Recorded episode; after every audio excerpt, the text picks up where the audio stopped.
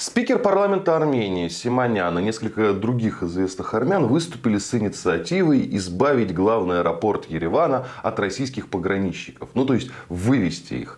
И это все идет на фоне других антироссийских заявлений, других антироссийских предложений. Например, о выводе российской военной базы. Да? А лично премьер-министр Никол Пашинян до этого заявлял, что Россия, зам... Ой, извините, Россия, Армения заморозила свое участие в о дэ ка бэ, фактически, то есть в военном блоке, где у России доминирующее влияние. Что происходит? Да? Ну, давайте, наверное, сначала скажу, как вообще российские пограничники оказались в аэропорту Еревана, да? Потому что это на самом деле уникальный случай, мы ни с какими другими странами так не сотрудничаем.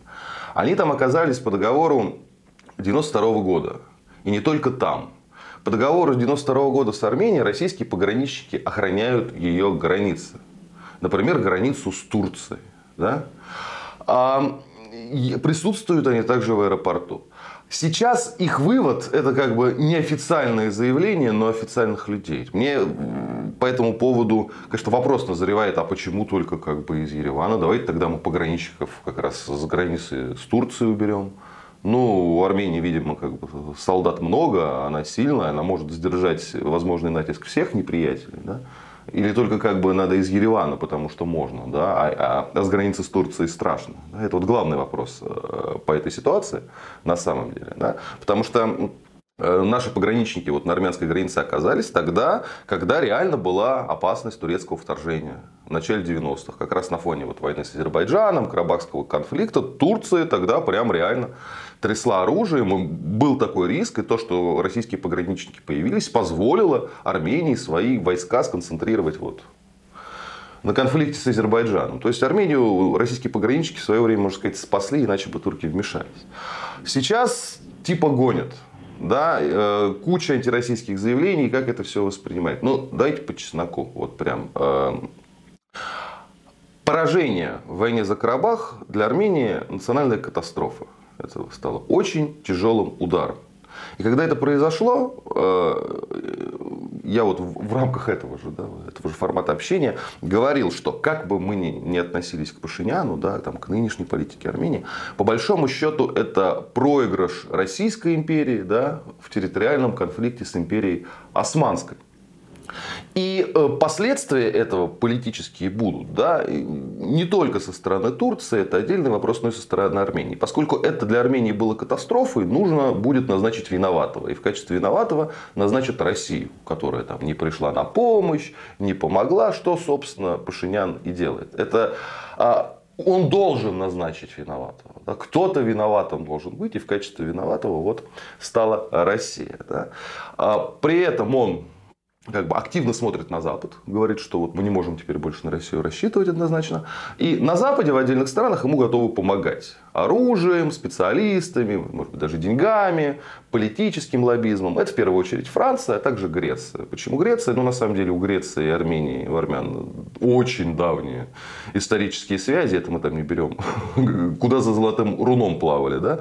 А плюс как бы антитурецкая линия. Да? Ну и французы. Во Франции вообще армяне составляют значительную часть населения. Франция — это очень э, проармянская страна.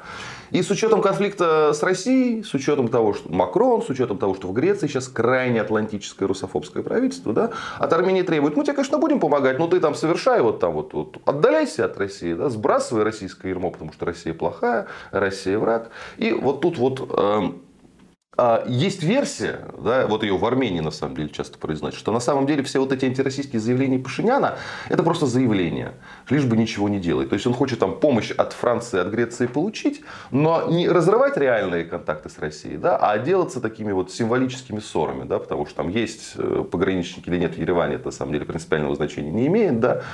Вроде заморозили членство в о дэ ка бэ, но никаких бумаг, никаких документов официально никто не выходил, да, то есть это все несерьезно, и вообще Армения очень близка к России, да, и армяне по-российски, в общем, никто у нас... А Армению не оторвет все это время, на все, на все это не стоит обращать внимание. Я с этим не совсем согласен. Я с этим не совсем согласен, потому что это полностью отражает той линии Пашиняна, да, которую он выбрал изначально. Он хочет минимально зависеть от России, насколько это возможно. Да. И ему э, в данных раскладах нужен враг. не враг, а виновник, да, виновник Карабахской катастрофы. И этим виновником будет оставаться Россия вплоть до тех пор, пока он не потеряет власть. Вот когда Вашингтон потеряет власть, да, я думаю, что основным виновником Карабахского поражения будет назначен он, новой властью. Да? Потому что это в первую очередь правда во многом. Вот эта Карабахская катастрофа, это вина Пашиняна и подготовки к конфликту, и то, как он ушел, и так, как он торговался, и вся дипломатия, и все его политические действия. Они теперь предопределены. Но пока Пашинян у власти, будет виновата Россия. И это создает эм, ну, как бы такую политическую инерцию, что он будет двигаться от России, чего на самом деле действительно хочет. Может быть, он далеко не уйдет. Но пытаться будет. И сначала отсюда пограничники, потом могут потребовать вывода военной базы, потом реального выхода из ДКБ. Тут главное просто начать.